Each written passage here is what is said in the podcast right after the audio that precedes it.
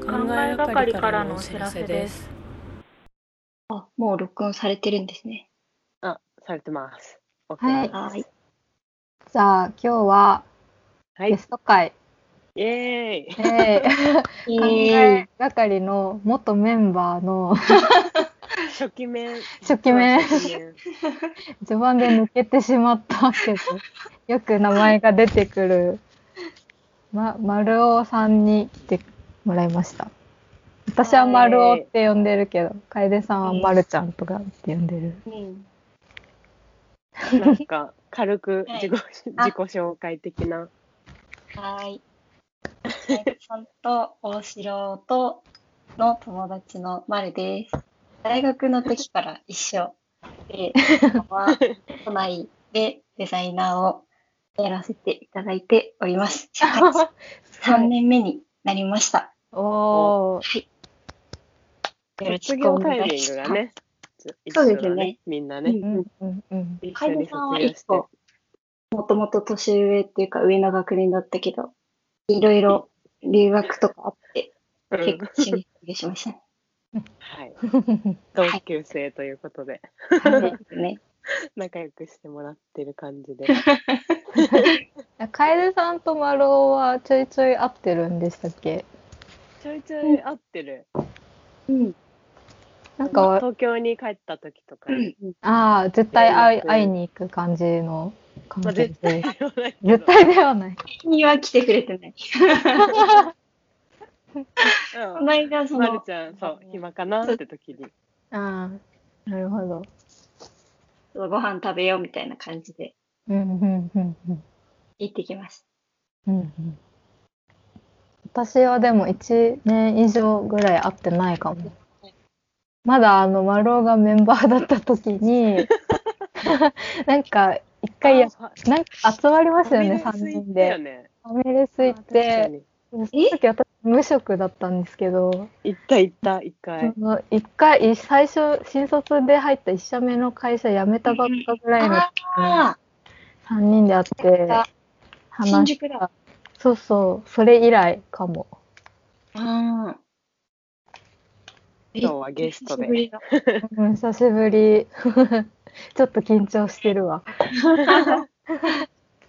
ありがち、うんじゃあまあ近況とか聞きつつセブンルールやりますか。そうですね。はい。はい。ちゃんのセブンルール会です。イエーイ。イエーイ。じゃあどうしよう。ルールいっこ聞いてそれについてちょっと話してって感じでやりましょう。うん、はい。はい。ではどうぞ。ひとつめどうぞ。はい。ひとつめが。あの歯磨き粉は使わないっていう、えー、マジ？いやきた汚いってなるじゃんじゃなくてあの、うん、あならないおなんか全く使わないは嘘なんですけどなんか週にいっかいぐらいしか使わないよう、ようにしててというか使わなくてなんかマウスウォッシュあるじゃないですかあーうんうんうん、うんあっちを、あのー、磨く前と磨いた後に、あなるほどうがいして、で、歯磨きは、なんか、電動歯ブラシに切り替えてから、その歯磨き粉を使うのをやめたんですけど、うん、電動歯ブラシに歯磨き粉乗っけると、なんかぜ、全部飛んでっちゃいません？え、うち、飛んでってるけど。飛んでってんのかなえ、どういうこと外に行くこと外にねクッキーモンスターがクッキー食べるときみたいなあ、みたいなみたいなえ、さ、口開きすぎじゃない歯磨き中あ、いやなんか電動歯ブラシって普通の歯ブラシよりでかいじゃないですかなんかうちめっちゃヘッドがちっちゃいの使ってるから、うん、同じぐらいあー、そうなのかななんかあ、そうですねヘッドっていうよりかはなんかあの根元の方にかけてすごい太くなるじゃないですかうんうんうん、で口が小さくてあんまり口小さいなそれだな絶対なんか電動歯ブラシ多分向いてないんですけど確かにあじゃあ丸の口ちっちゃいから、うん、電動歯ブラシ入れるので精一杯で、歯磨き粉の分が残ってないってこと、口の中に。歯磨き粉を閉じ込められるほど口を閉じられないくて。ってことだね。開いちゃうんだね。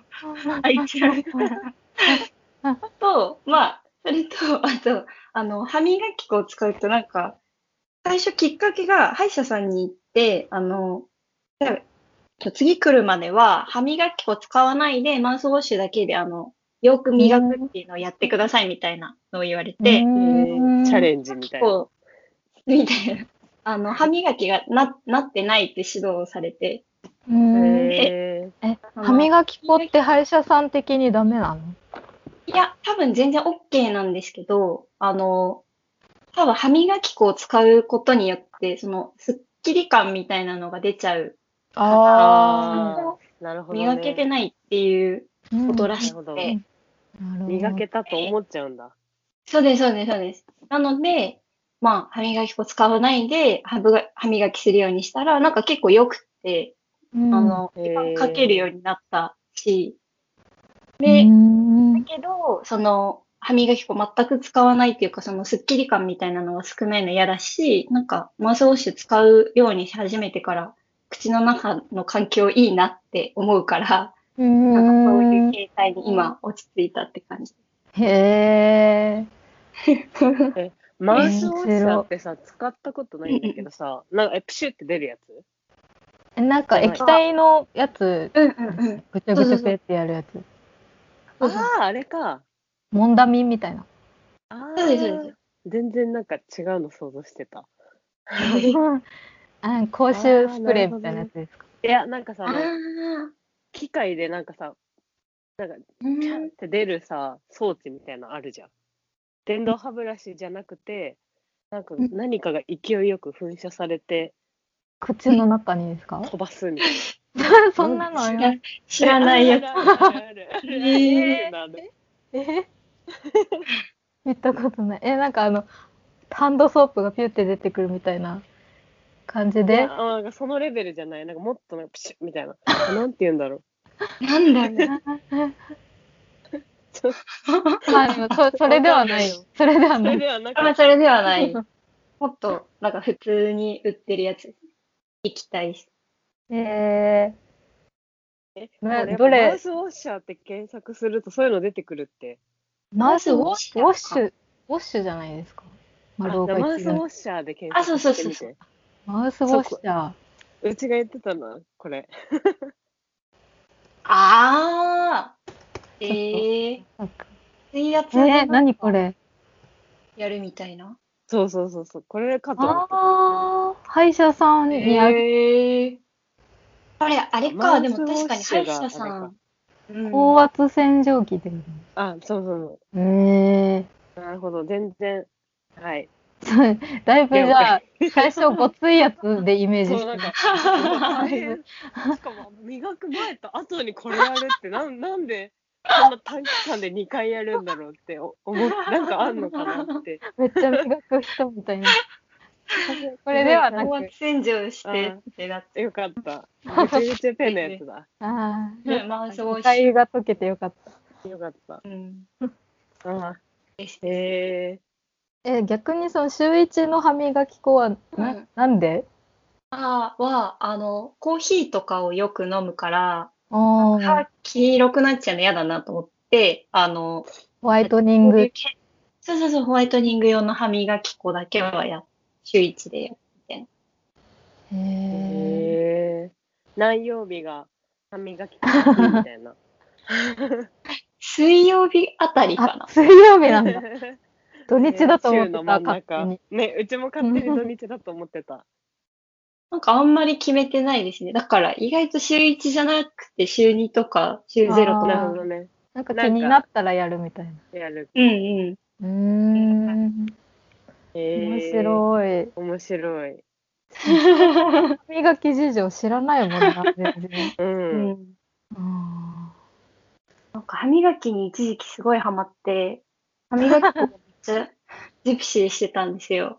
えー、結局なんか電動歯ブラシをその会社の人とかにお勧めされて、うんうん、Amazon のなんかデジタルセールなんでしたっけ、なんかセールみたいなタイミングで買ってみたら、うんうんうん、え、いいってなって、えー、感動するよね、電動歯ブラシ。えー、すごい歯がツルツルってなる。意外とえー、うん、買おうかな。うん、いい。えー、ネットショッピングみたいになって。大きい。だいぶ大きいけど。ああ。ちょっと重い。あと、なんか。うん。えー、でもそれ、機種っていうか、あれによるんじゃん。確か同じやつじゃないですね、多分、楓さん。うん。うんえー、え、その、マウスウォッシュは何がいいの？たどり着いたやつとかある？えっとね、まだそんなにそっちは試せてはなくて、ガムは、なんか、そうなんですよ。最初、歯医者さんで、あの、おすすめされたのが、ガムとかだったかな。その、うん。あの白と緑の。そうです、そうです。うん、で、今は、なんか、コンクールっていう、コンクールあの、緑色の、ちょっとちっちゃいやつ。ですです。これの、希釈するタイプなんです。えー、なんかガムの方が気持ち甘みがあって美味しいみたいな。美味しい。甘いんだ。気持ち、なんかコンクールの方は結構本当に、あ、そうですね、アルコール含むって書いてあるんですけど、なんか結構その、さっぱりめが強くて、ガムの方はもうちょっとなんか甘みがある気がします。うーん、なるほど。はい。味の感想なんです。うん、面白かった。意外ないっこめだった。うん、いっこめこれなんだ。なんかいっこめどれがいいんだろうと思って、他がそんなに、うん、あ、まあ、うん、そうだな。あんまり難しいなと思って。うん、順番難しいよね。うん、確かに。うちの時順番特に考えてなかった。私は思いついた順番。うん、じゃあにこめいきますか。はい。はい。にこめは、本はなるべく電子書籍を買うです。で、これはなんか割と私は普通のことなのかなって思ってたんですけど、なんか前回、うん、前回じゃないけど前のどっかの会で楓さんとおしろがなんか、うん、話していいよねみたいな感じだったから、うん、あ、そうなんだと思ってちょっと別の派閥をできてみた。へえ。Kindle とかで読んでるの？そうですそうです。Kindle で読んでて、なんか基本的に部屋にあんまり物を置き、置きたくなくて、うんうん、素晴らしいな。綺麗好きだよね。うん、そうだと思う。まるちゃんは綺麗好き、うん、もう研究室の平和はまるちゃんが保ってた。衛生衛生班。そう本当にちゃんと綺麗にする。うん、えー、じゃあ、うん、自分の家に本一冊もないの？いやそれが何冊かあってその。うん電子だと読めない、読めないというか読むとちょっとなんか意味がないものというか、うん、絵本の図がある系、そうです、図がある系とか、なんか、うん、あとは、なんかちょっと手元に持っておきたいみたいな本とか、うん、雑誌が割とそうかもで、で雑誌なんかトランジットとかは、なんか紙で読むより、あ、電子で読むより紙で読みたいだみたいな。ああ、レイアウトとかおしゃれな感じの雑誌とか。そうそうそう。ああ、へえ。雑誌って結構開く前提で作られてる。うん。なんかそういうところを勉強するなら、やっぱ、あれかなと思って。ああ、それ、それは、あれ、仕事の関係もあって、勉強のために。いやそうだね。なんか、あんまり仕事でこういう、そ、そういうエディトリアルみたいなことは今全然してないから、うんまあ、直接的に勉強って感じではないんだけど、なんか、うんうん、そこも意識して作られてるものだろうから、ああ、なるほど。作り手の。うん。みたいな。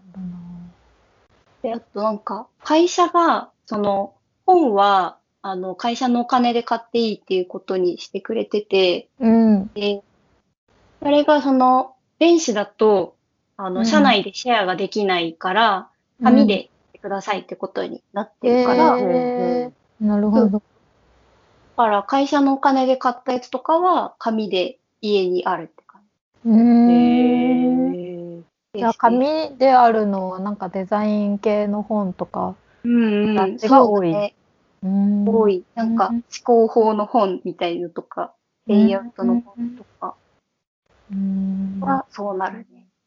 うーん、逆に電子だと何を買うの？なんか活字も電子で読めるタイプ？あ、読める。えー。もう前、前からそういう感じ？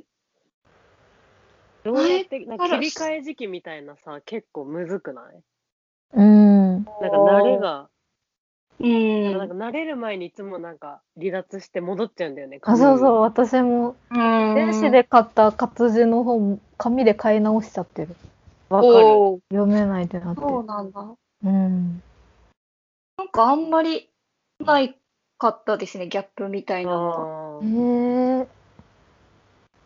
なんか紙の本読むときに、その結構大きい本とか読むの大変だなと思ってて。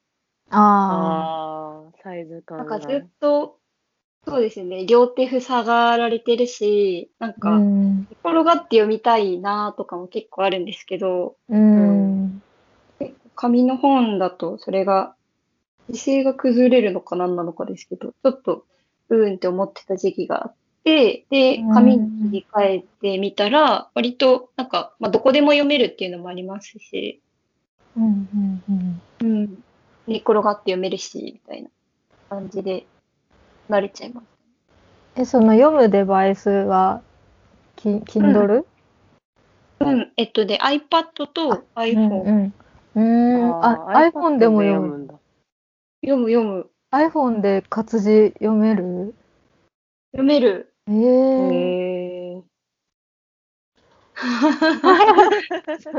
そうなんだ。やっぱ慣れなのかな、なんか苦手な、頭になんかあんま入ってこない感じが、うん、感覚的だけど、うん、うん、でもあでも高校生ぐらいの時になんか携帯小説とか流行ってたじゃないですか。うんうんうんうん、それを割と読んでたからかもしれない。ああ。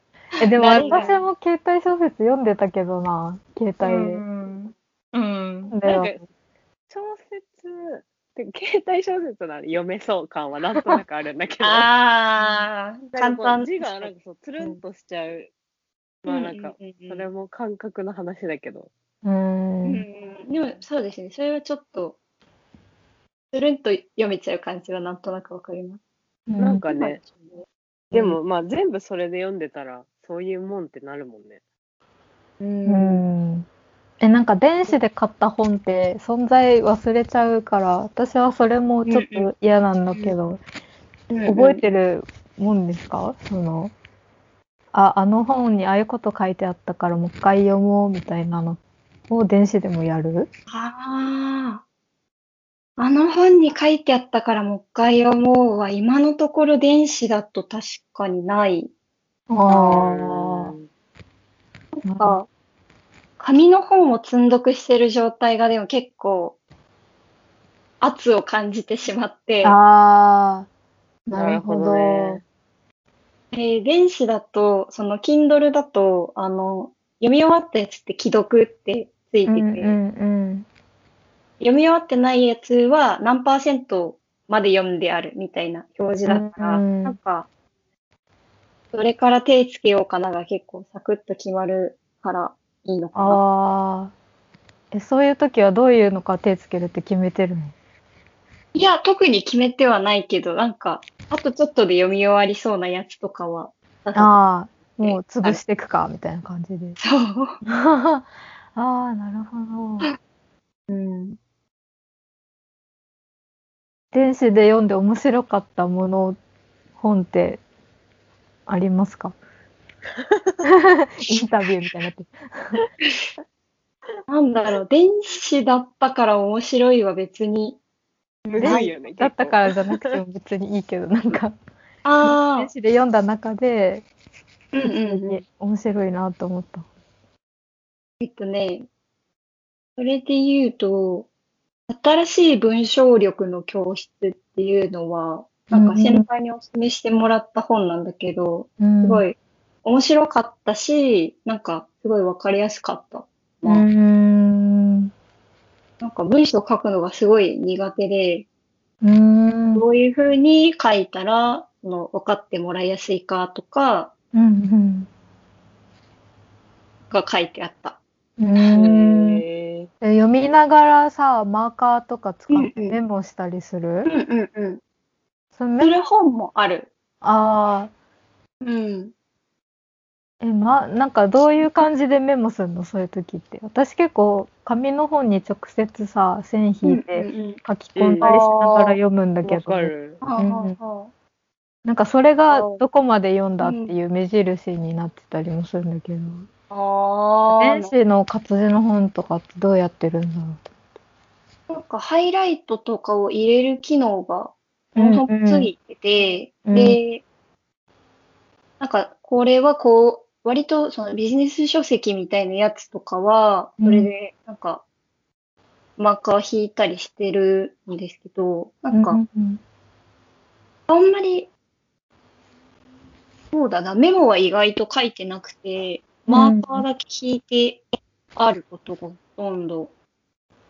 で、なんかマイノートみたいなページができるから、そこでそのマーカー引いたものだけ抽出されて読めるから、なんかそこだけ振り返ったりとかはたまにするかも。へえ。そういうのは便利だね。うん、なんか本またいで。あ、もう全部の本の引いたページが。あ、いや、その本のマイノートのやつ。その本の、そう、マーカーだけ。うんうんうん。なるほど。うん。確かに本またいでそれできたらめっちゃ便利ですね。ね、確かに。あるかもしれない。どっかに。どっかにあるかもしれない。今のところ見当たんないけど。うん。うん、そんな感じ。漫画も最近、Kindle で買うようになっちゃった。うん、私も最近ちょっと漫画は、うん。あれなんかあの ディーエムエム が ななじゅっパーセント セール、そうそうやってた時にひゃくさつ買って、なんかそこから結構もう全然電子でも読めるなみたいな感じになって、うんうんうん、なんかもう最近本棚がパツパツで、うん、漫画買うのに結構厳選していかなきゃいけないなと思ってて、うんうん、なんかとりあえず読みたいみたいなのは電子で読んで、うん、もうずっとなんか漫画描くときとかに見返すだろうなみたいなのは紙で買おうって最近決めました。うんうんうん、確かに、うん、そう漫画は紙で買ってると際限なく増えちゃいますもんね。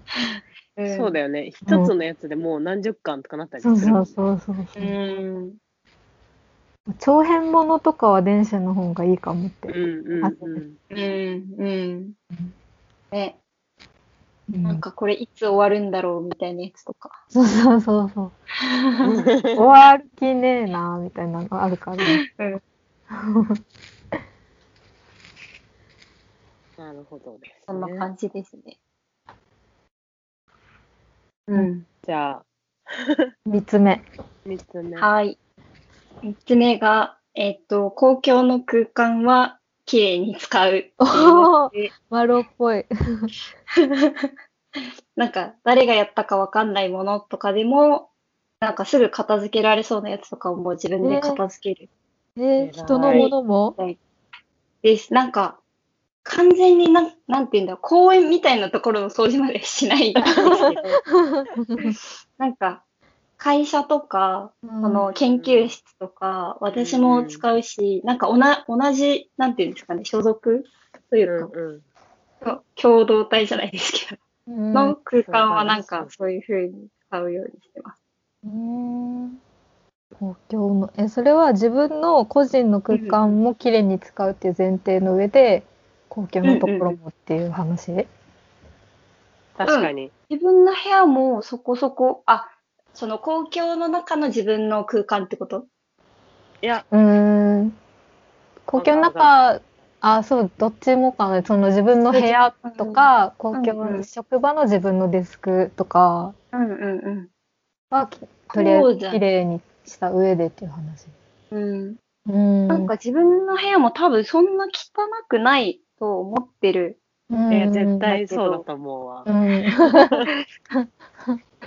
んかそうですね。なんかここまでめちゃくちゃ綺麗ってわけではないんですけど、あんま物がないので、うん、ただ公共の空間の方が気を使うって感じですね。うん、リップクリームとかその辺にボンって置いてあるのは全然自分の部屋だとあるんですけど。うん、研究室とかだったらあんまそういうことしてない。へえー。それはなんでみんなで使うものだからやっぱ、うん、個人、うん、個人はちょっと制約されるっていうか。えー、なんか私もあんまよく分かってないんだけど、なんかすごい嫌な気持ちになるんだよね。研究室来る時に。綺麗好きなんだよね。うん、もう根本が。だからその汚いの許容範囲がさ、人によって違うのが、うんうん、まるちゃんは早めにこう、ピピピピっていうセンサーが、うん、まだ大丈夫だなってうちが思ってても、まるちゃんはちゃんともう、うん、綺麗にしようって な, なるから、うん、でもそれをやれとか言うんじゃなくて、思ったまるちゃんがやってくれるっていう。なるほど。あれだ、めっちゃ割と言ってたけどね。うん、いやでもでも、うん、ですごいな。うん。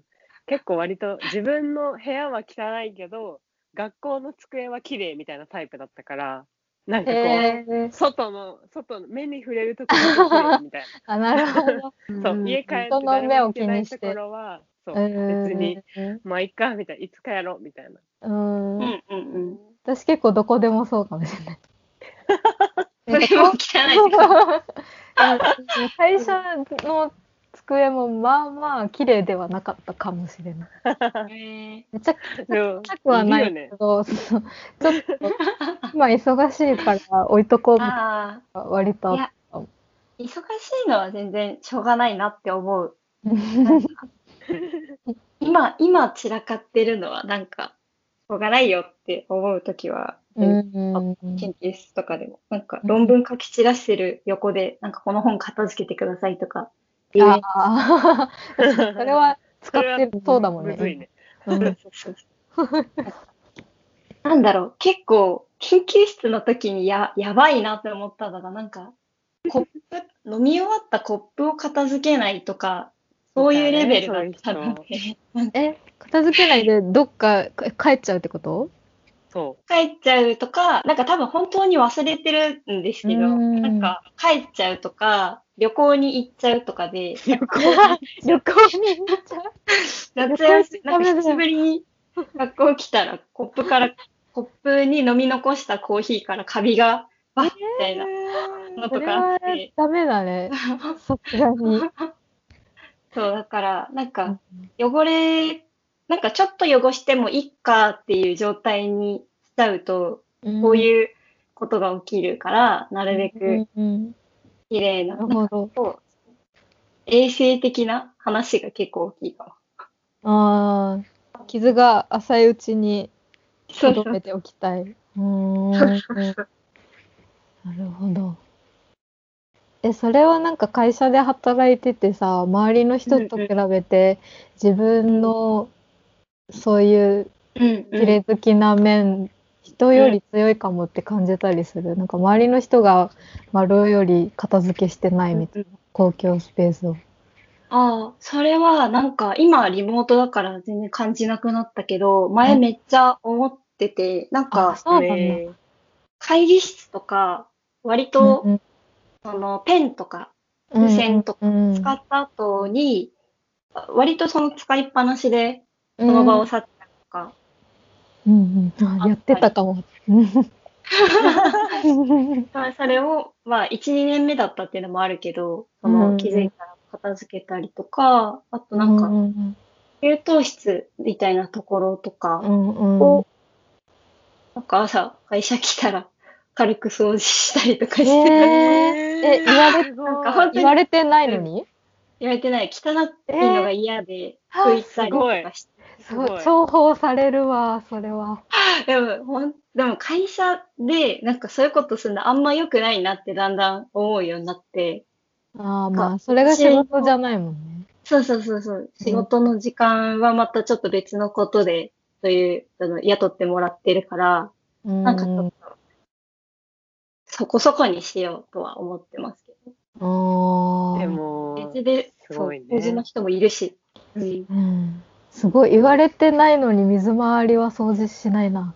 うん、嫌だ。うん、言われるギリギリまで。とかのレベルですよ。ああ。あれ、私があったら勝ちとか。うん。会社で言うといっこあって、なんか、コロナが流行りだしたぐらいの時に、その会社のトイレの、ちっちゃい会社だから、うん、みんな共用のトイレなんだけど、手洗った後にタオルで拭いてたんだけど、それ良くないからってなって、なんかあの、ティッシュ、固めのティッシュみたいなので拭くようになってて、で、そのティッシュが入ってるなんか透明のアクリルのケースがあるんですけど、なんかそれを私が入って使う時に見たら毎回あの水滴が落ちてて、なんか多分私以外の会社の人一人も拭かないんですよ。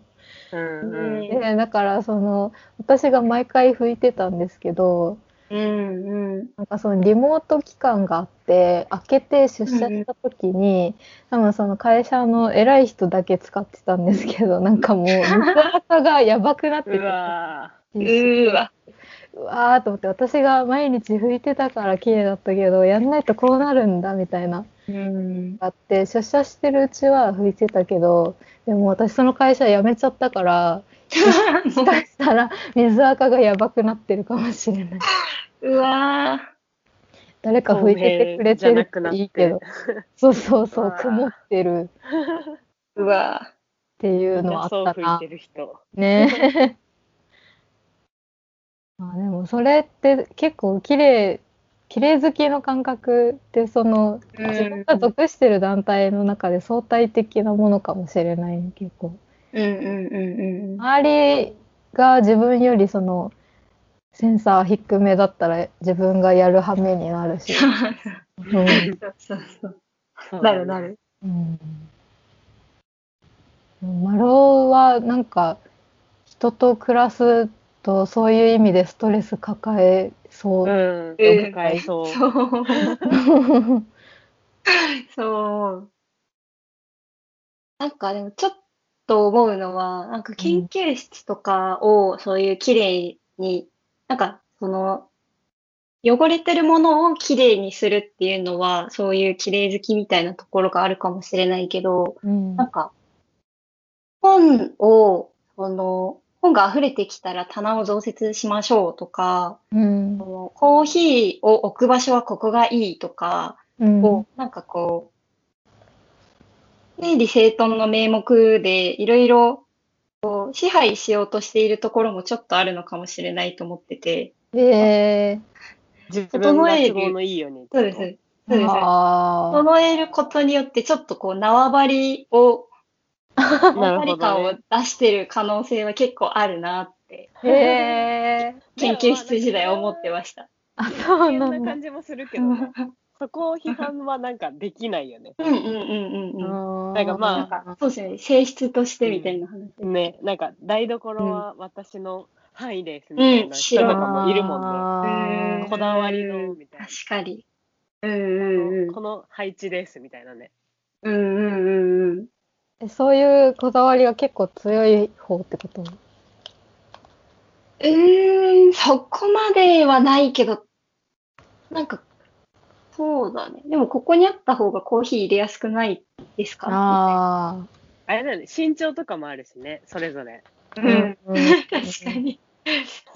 上にそれ置かれたら、置かないですみたいな、ね。困る。だいぶ困るな。うんうんうん。身長問題あるな。ある。背、背高い人って高いところに普通に置くから困るなって思うことある。うん、大城が ひゃく？ ね、本人はね、あれだもんね。うん。大城が ひゃくごじゅう？ ひゃくごじゅうさん ぐらいしかない。さんか。うん。私よりちょっとちっちゃい。うん、多分。意外だよね。うん、え、意外ですか？意外だった。うん。ちょっと嬉しい。感じたことない。え、背高そうに見えてるってことですか？いや、高そうには見えてる。いや、思ってないけど、なんかそこまでちっちゃくも見えてない。うんうんうん。と、あ、意外とちっちゃいって毎回思う。あでもだからイメージの中のイメージの中のお城はもうちょっと大きい。うん、楓さんに会うと意外とでかいって思う。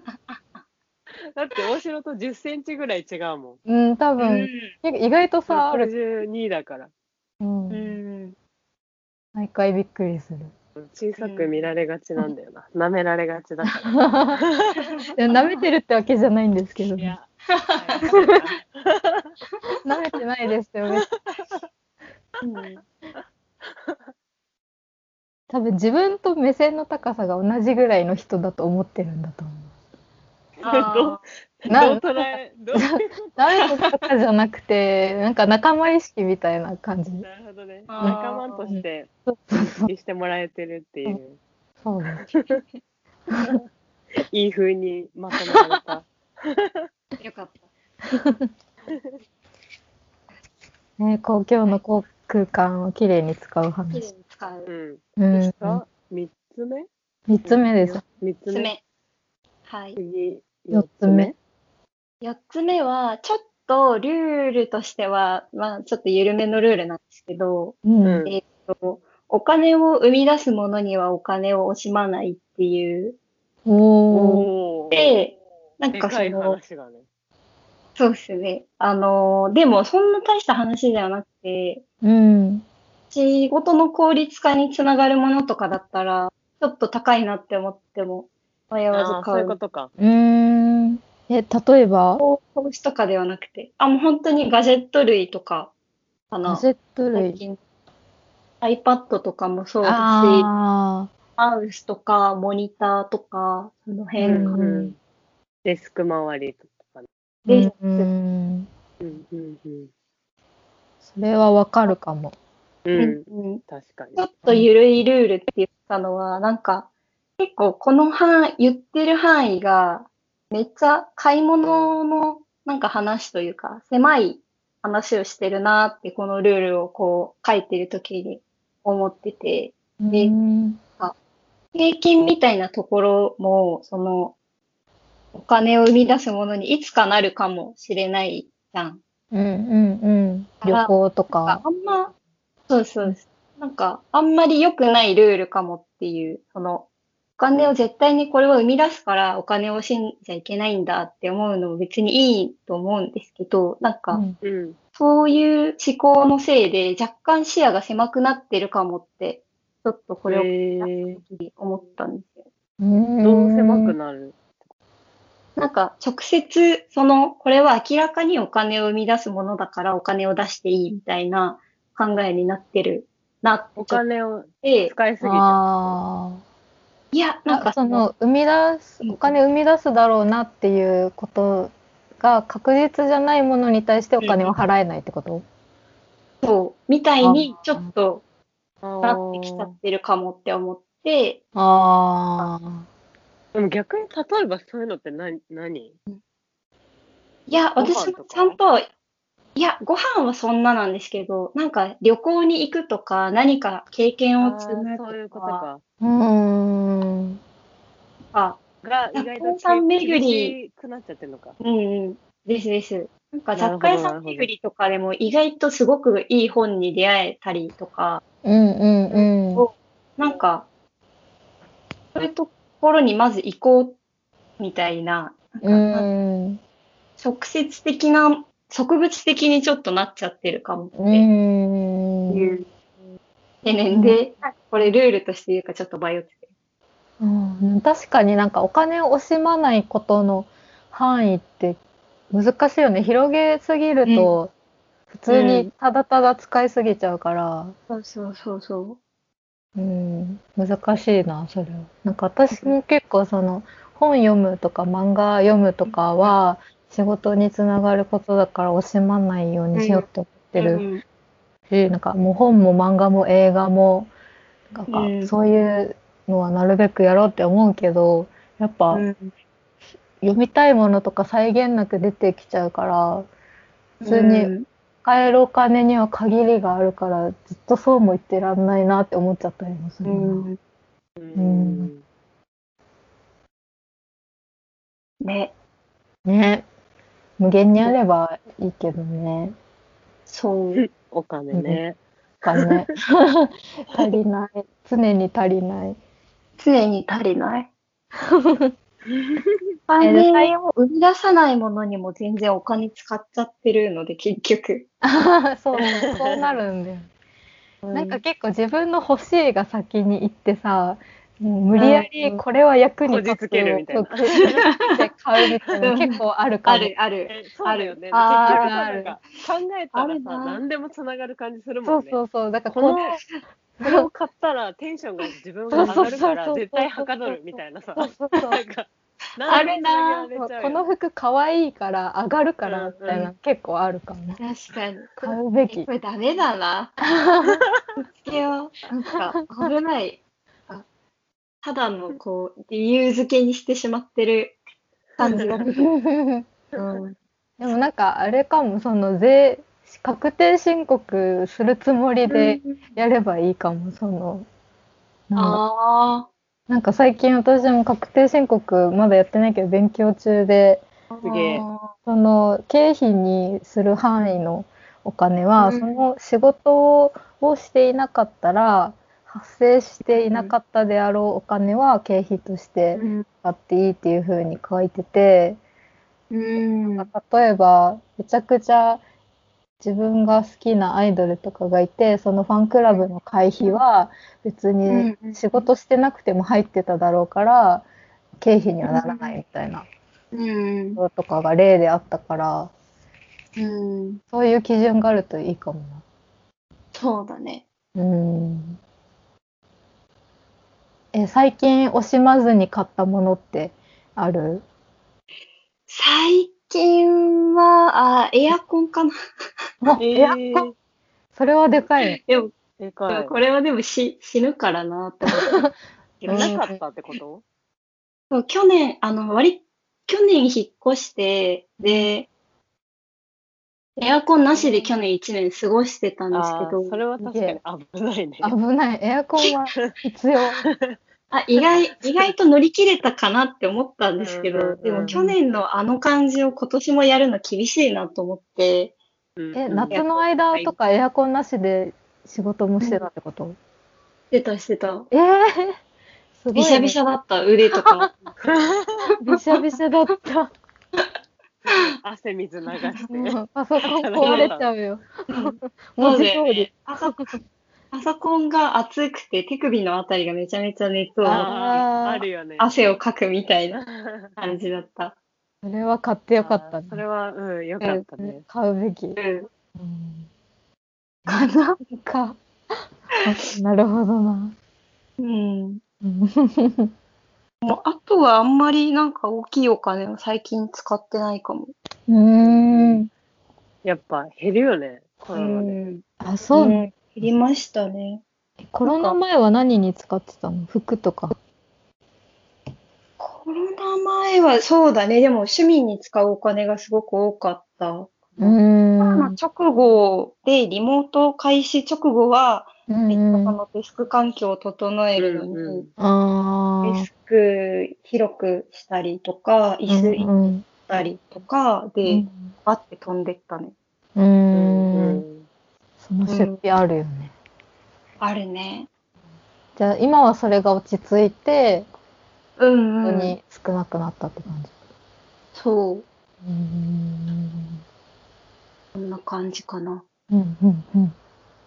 よかった、エアコン。うん、エアコン買ってよかったね。エアコンでもなんかいろいろトラブルあって、なんか買ったけど、あの、なんて言うんだろう。設置、なんか本当は機能工事だったんですけど。あ、そうなんだ。なんかそう。エアコンが、買ったやつが中古だったんだけど、なんか、全然、なんだろう、不良品みたいなのつかまされちゃって、で、工事に来た人に、その、いや、これだとちょっと設置できないですねってなって、ね、で、えっと、買ったところに問い合わせて、あの、いや、返金してくださいみたいな話になって、返金してもらって、で、今、ゼロの状態に戻ったって感じ。えー、買ってないけど。買ったけど。夏間に合う、大丈夫。夏、でも今ね、もう次のやつ、あの新品で、当日付きでもうめんどくさいから、全部まとめてやってもらうやつを、今日この後申し込みに行こうと思った。よかった。でも確かにそれ、最初はお金を惜しんだ結果、そうなったってことだよね。そう。うん、やっぱ惜しんじゃダメだったんだ、そこは。そうだね。うん、なんか賃貸だからどうせ出てくから、うん、なんか新品のいいの買うのとかもったいなって思っちゃって、まあ、もったいないんだけど、うん、今今でももったいないなって思うんだけど、うん、え、それってさ、エアコンって別に持ってけるんじゃないの？はい、いや持ってけるんですけど、引っ越し先にあることの方が多そうじゃないですか？うん、うん、そうだよね。うん、うん、なんかずっとこれをじゅうねんも使い続けるっていう前提で買うものみたいなところで中古で買っちゃったんですけど、まあそういうことか。なるほど、なるほど。うん、そうだね。中古で買っちゃいそうみたいな。うん。うんうん、そうなんですよね。うん、じゃあ、よっつめ。次。ごこめ。はい、ごこめ。ごこめ。は、あー、これもまたちょっと買い物の話なんですけど、うん、なんか欲しいなと思ったら、めっちゃ調べて、これだっていうのいっこ決めたら、うん、いっしゅうかん以上寝かせてから買うようにしてますっていう。なんでもなんでも。あ、まあ、もちろん、その、生活必需品、トイレットペーパーみたいなのとかはすぐ買うけどいっしゅうかん寝かせる必要がいっしゅうかん、なんかイヤホン欲しいなとか、なんかこのライター欲しいなとか思った後に、なんか大体がいっしゅうかん寝かせると、なんかやっぱいらなかったなってなって買わなくなる、うん、気づいて、それで結構散財癖があったんですけど、前まで。うん、うん。だいぶ抑えられたって感じです。おー、すごい。偉い。うん。うん。いっしゅうかんか。なんか、そうだね。本とかも、確かに。本とかはその場で結構すぐ買っちゃうんですけど。うんうん。やっぱ家具かな。家具かもしれない。あー。大きめの買い物は。うん。ガジェット類とか。うんうんうんうん。安いものにはあんまり適用されない。えー、安いものもいっしゅうかんぐらい寝かせるかな。なんか、えー、お香をやりたいなーってちょっと思ってて、うん、でもなんか最近流行ってるからやりたいだけなんじゃないかなとか思って、あー、いっしゅうかんぐらい寝かせた後に買っ、うん、結局買ったんだけど。あ、買ったんだ。うん。うん、いるなと思って、試してみようと思って。なるほど。うん。そのいっしゅうかん待ってる間はずっとそのこと考えてるの、えーうん、欲しいものだってやっぱ考えてるし、なんかやっぱり結局いらなかったなってものだと割となんかすぐ収まる、欲しかった気持ちが、うん、ああ、なるほどな。なるほど、そこの見分けができるんだね、それ。うん、そうそうそう、なんか冷静になれる、なんかちょっと恋している状態から冷めるみたいな感じの。なるほど。結構なんか一回これ欲しいかもって思ったら永遠にそれ調べちゃうから、うん、買わないと買わないとなんか何もできなくなっちゃう。ああ、わかる、めっちゃわかる。仕事中とかもなんか、あ、ちょもうちょっと調べたいなみたいになっちゃって、うん、すぐなんか見ちゃうから、なんか買っちゃう、すぐ。もう、うん、え、そしたらすごい落ち着いて、ふうみたいな。うん、その考える時間を終わらせたいですよね、早く。あーもういいや、買っちゃおうってなっちゃうかも、ね、でも確かにそれでなんか届いた時に、あ、これ買ってたんだみたいなのは確かにあるかも。そうそうそううん、いや、そうなんですよね。なんか、うん、妹とかで特に暇で多分買い物をしてた。ああ、うんうん。あるね。買い物が娯楽代わりみたいな感じだった、うんうん、そうなんか気づいたら ゾゾ 開いてるとか、うん、うん、いや ゾゾ タウン危ないよね。危ない。一回開いたらもうどんどんなんか、うん、あこれも欲しいみたいになっちゃうから、うんうん、全部可愛く見えてくる。そうそうそうYouTube とかもやばい最近なんか、えー、Vlog とか開封動画とか結構見る。ああ、えー、それは物理的に刺激されそう。そうすごい刺激されそう。うわ私もこの、うん、なんかアップルの新品の匂いってあるじゃないですか。わ、うん、かります、うん、あれ嗅ぎてみたいな気持ちになったり何, 何かアップルで買おうかなとか思っちゃった何でもいいから嗅ぎたいからそう買いたいからみたいな。危ないなそれ。一個一個が高いもんね。うん。身を滅ぼすの。本当に危ない。えでもその寝かせてる間ってどうやり過ごしてるのですか、うん、耐えられるのかな。一回完全にこれが欲しいっていう一品までに、うん、その調べ上げてもう買うならこれを買うっていうのは決めた状態で。うんうんその寝かせ期間に入るんですけど、大体は寝かせ期間ってもうよしここから寝かせるぞってなんか明確に、うん、なんていうの測ったりさ、うん、アラームかけたりしてやるの。いやアラームはかけてなくてでも大体いっしゅうかんっていう、うん、なんか土日にめっちゃ調べなんていう大体そんなに先週これ見てて土日にそうそうそうそう、うんうん、じゃあ来週末に買うかどうか決めるかみたいな感じ。そうそうそう。あー、なるほど。で、大体が、なんか、一回 Amazon のカートとか、その、カートに一回入れた状態で放置すると、なんかちょっと一瞬満足できて、うんうんうん、で、あの、一週間経った後に、もう一回開くと、あ、これカート入ってるけど、なんかも、みたいな気持ちになって、さよならできることが結構あるかな。うーん。なんか仕事とかでさ平日になんかさ、うん、クソみたいなことがあるとさ、うん、カートに入ってて注文しちゃう癖が最近できたんだけどさ注文したれクソってすぐにはいらないものをカートにうちも入れとくんだけどうんなんかいっしゅうかん待てずになんかはぁみたいになるとひパッて開いて、うん、注文ってやってふぅみたいななんかそこで発散しちゃう癖ができてしまった。あれ良くないなって思ったわ。いますよね。クソってなった時用に常になんか入ってるカートに。それ用ってわけではないんだけど。あ, あ, あったら買っちゃう。そうそうそうそう。うん、でもやるよな。あるよね。うん。意外みたいな。うんでも確かに無駄が減りそう。うん、めっちゃいい。見ましたかなり。うん、私も今 ゾゾ で何個かカートに入れてるけどいっしゅうかん寝かせるわ。うん。そうしてみて、うん。ちょっと今節約しなきゃだし。うん。確かに。無職だから。ああ、そうか。なんかそんな空気になると思わなかった。そっか無職だからなって無職だからなですねですね。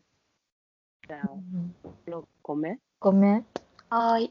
ろっこめがえっ、ー、ともらったフィードバックに感情的にならないっていう。ああでこれは結構仕事関連なんですけど、うん、だろうそのフィードバックって何でももらうじゃないですか。自分のも作ったものに対してレビューしてもらうこともあるし、うん、まあ何かしらコミュニケーションがあればそういうフィードバックって発生すると思うんですけど、うん、なんか悲しくもなっちゃいけないし、いけないというか、うん、ならないようにしたいし、うん、怒、怒るというかなんか腹を立てるみたいなこともならないようにしたいなと思っていて、うんうん結構その言い方が気になるとかその、うん、あるよねあると思うんですけどなんかそれも本当に一回別の言語を通して聞いているかのようにこう捉えるようにしてえら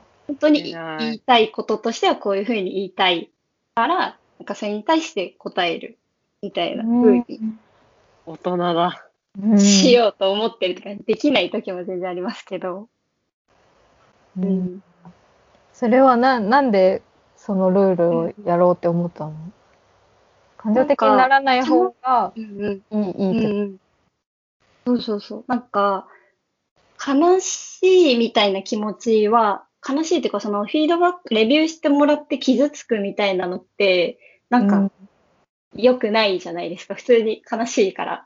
で、なんか、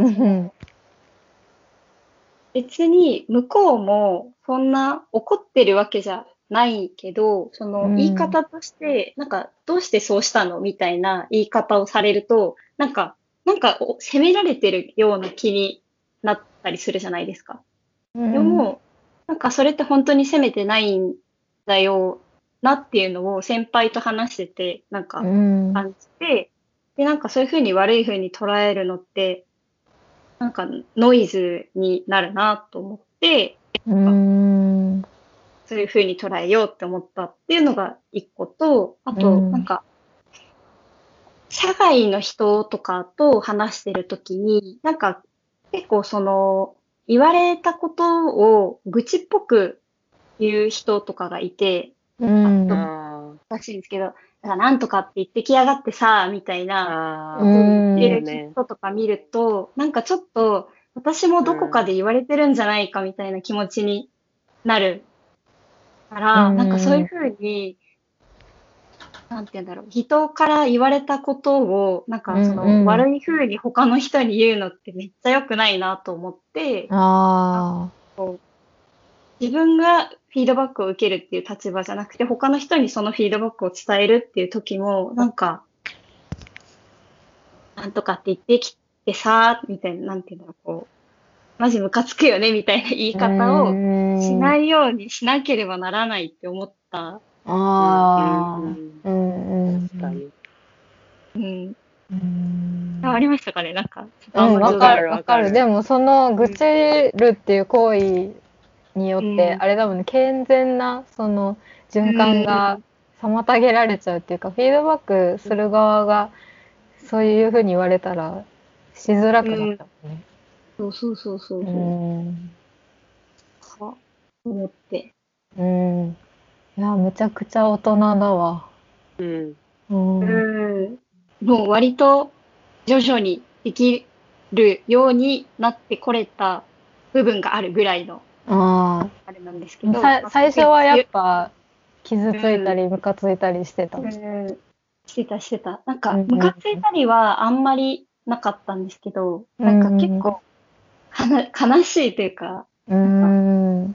割と作品を公表されるって、まあ割と大学の時からしてきたから平気だと思ってたんですけど、うん、なんだろう、こう、言い方が、やっぱ責任とかも全然違うから、なんか言い方一つでもなんか責任を問われているような、うん、こっちがなっちゃうみたいなこととかも最初の方はあって、もうだんだん本当に、これってどういうことって言われたら、本当に、あ、what do you mean? って言われてるんだなっていう、うん。そうで、捉えるようにはできるようになってきたって。うーん。社会人だ。うん。確かに。うん。なんか、先輩とかが、クライアントの悪口で盛り上がってるのか、なんか悲しい気持ちになるもんね。うん、うん、なる、うん。確かに、そこには加わらないどこって思ってるわ。うん、ああ、ならないように。そう。いや、本当に嫌なんだよな、なんかそういうのとか見ると。うん。でも一方でそう言いたくなる気持ちもある。うん。うん、マジで日本語通じねえな、みたいな。うんえー、でも大事な心がけだね。うん。です。うんうんうん。じゃあななこめ。はい。はい。うん、ななこめはえっとオタクなことを隠さないでも前で騒がないっていう。な、何の前で騒がない？あ、マグルの前で騒がない。マグルマグル言うなよ。思ったより強い言葉だね。マグルの前で騒がない。なるほどね。マグルの前で。魔法を、そうそう。魔法を使わない人の前で魔法の話をしないっていう。へえー。え、でもその、隠さないと騒、あ、そっか、隠さないけど騒がない。騒がない。隠さないっていうのはどういう振る舞いの、その聞かれたら、うんうんうん、あ、そうだみたいな、認めるってこと。えーし、うん。あの、認めるし、別になんか、あい、なんだろう、こう、お休みもらうときとかに、あ、コンサートがあって、みたいなのも話題には出したり。なるほど。うんうん、するし、なんかそのアイドルの話題になった時に、あ、好きなんですよとかは全然言う。うーん。で、なんか、これ、かえりさんには何回かこれ言ってるんですけど、なんか前までは結構オタクなことって私は結構隠す派だったんですよ。うんうんうん。なんかちょっとこう、視線が変わる気がしてて、その、あ、この人オタクなんだっていうことによって悪いように捉える人も全然いるから、なんか、ようにそれ好きなんだね、みたいなね。そうそう。ちょっとレ、レベルを勝手に設定されることがある。あ、見下されちゃうってこと？こう、主に、主に見下されるのが嫌で、うん、あの、言わないようにしてたんですけど、うん、なんか、もう結構その、多分そのジェネレーション的な違いだと思うんですけど、割と私の仲良くしてる後輩たちとかが、そういうの全然隠さない子たちで、うん、なんだろう、その、こんなに堂々と言っていいんだ、みたいなところで、割と私はこう、なんか、パッとした部分があって、うん、で、オタクって言葉もね、だんだん変わってきてるもんね、うん、言われ方が。うーん。え、その隠さないことによって生きやすくなったなって思う？思う思う。うーん。なんか隠す上にちょっと嘘を重ねるみたいな部分もあったから、なんか全然興味ないふりをするとか、うんうんうんうん、全然知らないふりをするとかをしてたから、うんうん、なんかそれがなくなって、そういう。苦しいまではいかないんですけど、なんかそういう生きやすさみたいなのにはつながったなと思って、うーん、で、その、そういう風に悪い風に見てくる人と、なんか無理に付き合う必要もないんだなってことが、分かった。そうだね。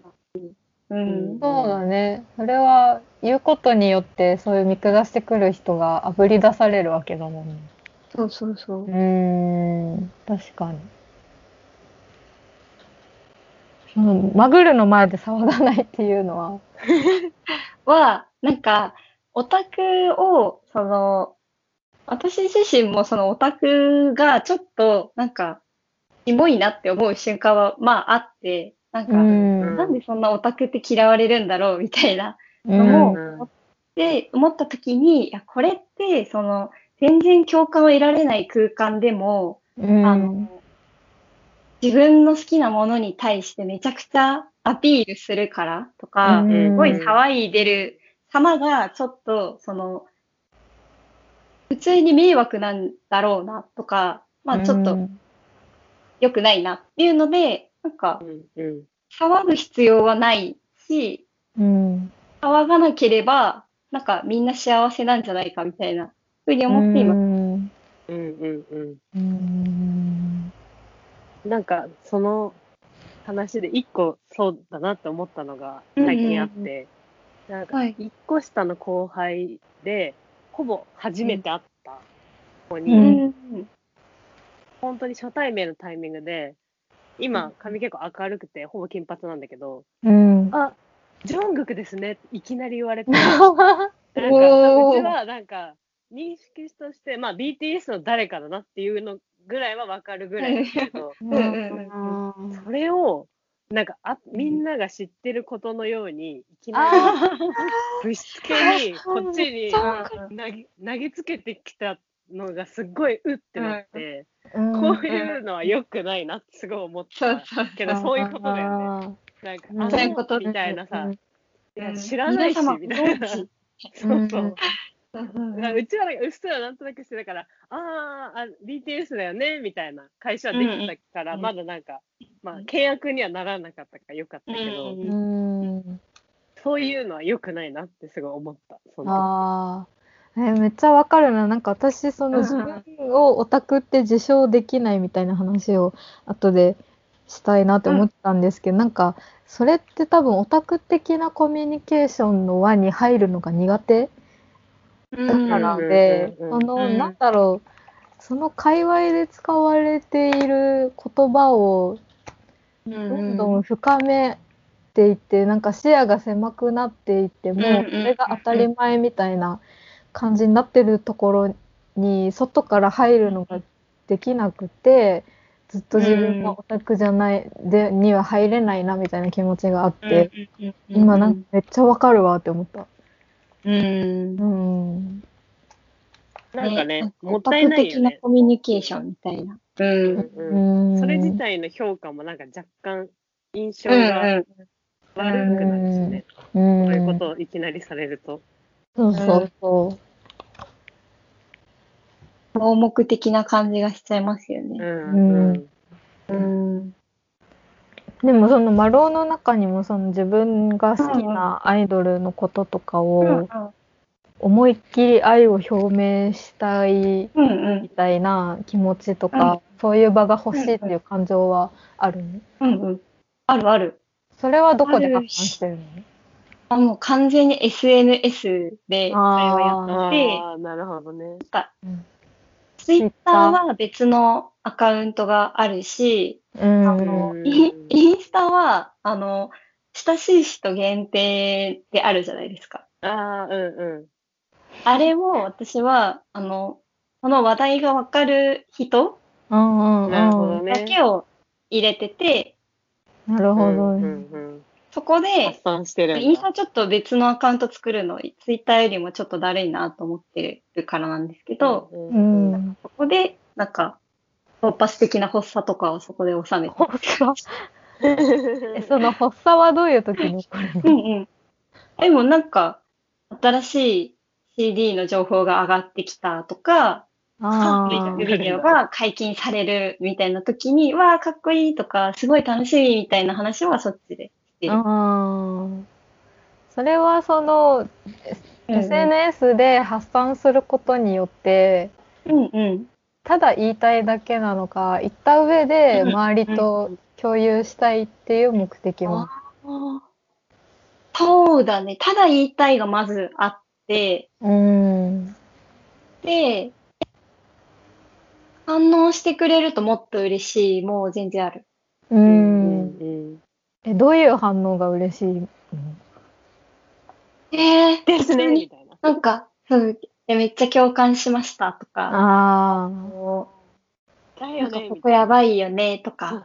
だよね、かっこいいよね、ここ。共感、共感だね。共感が欲しい。あ、えー、そうだよね、そこで、いや、あれはかっこよくないでしょ、うん、みたいな。めっちゃ、喧嘩、喧嘩。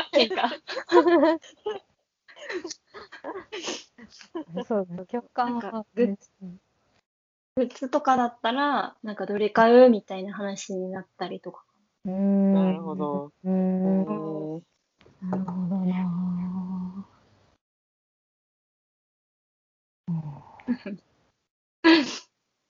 これは結構しっかりとした私の中でのルールに今なってるかもしれない。うんうんうん、それは長年のルール。うん、ここさんねんぐらいのルールかな。さんねんぐらいで確立されたルールかな。うーん。そのマグルって普通に使う言葉なの？そのマロンのいる界隈では。いや、ちょいちょい、ちょいちょい不自然かも。そんなにメジャーではないかも。あ一般ピープルっていうのもなんか変じゃん。確かにね。パンピーってよく言うけど、うん、私らも一般人だから。好きでも一般人。うんそうそう。うん、清田ってことも、言葉もあるかもしれないけど、なんか、まぐるの方が、今日の場所。めっちゃキャッチーだし、わかりやすかったな。キャッチーさを優先した。うん。なるほどな。魔法使いか。そう。魔法の話はしない。そう。魔法の話しちゃいけないからね。うん。だったら。すごい。それを魔法っていうのもいいな。マグルからさ、え？空飛んでるってなっちゃうから。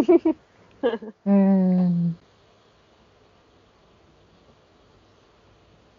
るほどね。あ、そっか。これで最後か。ななこ。はい。ななこ。いったね。うん。面白かったな。面白かったね。うん。なんか。あ、やっぱ人と、やっぱ人となりが出ますよね。うん、出る。うん。全然、まさかそこの文脈からみたいなのもあるしね。うん。ああ、歯磨きは、歯磨きは、みたいな。やっぱ歯磨きも一番なの、面白いな。うん、うん、面白い。いい並びだった。いい並び。よかった、よかった。自分がしっかりしてた。うん。すごいわ。真面目に考えてくれてありがとう。いい。じゃあ、今回はそんな感じですかね。面白かった。うん。はい。はい。面白かったです。じゃあ、終わり。はい。はい。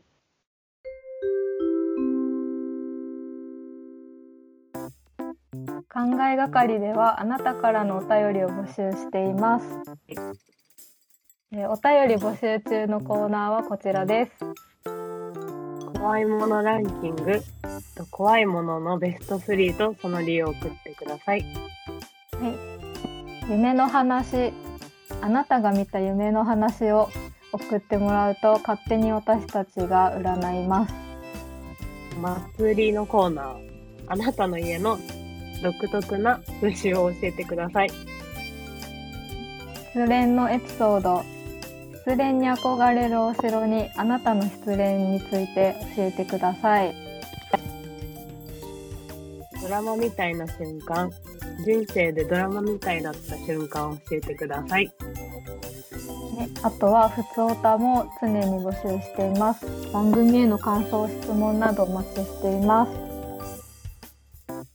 送り先はメールアドレス、考えがかりアットマークジーメールドットコム、スペルは ケーエーエヌジーエーイージーエーケーエーアールアイアットマークジーメールドットコム です。ポッドキャストの概要欄にあるリンクからマシュマロに飛べるようになってます。ペンネームとお便り、プレゼントが欲しい人は住所も書いていただけるとオリジナルステッカーか、希望する方にはミジンコをお送りします。イェイイェイ、お便り待ってます。待ってます。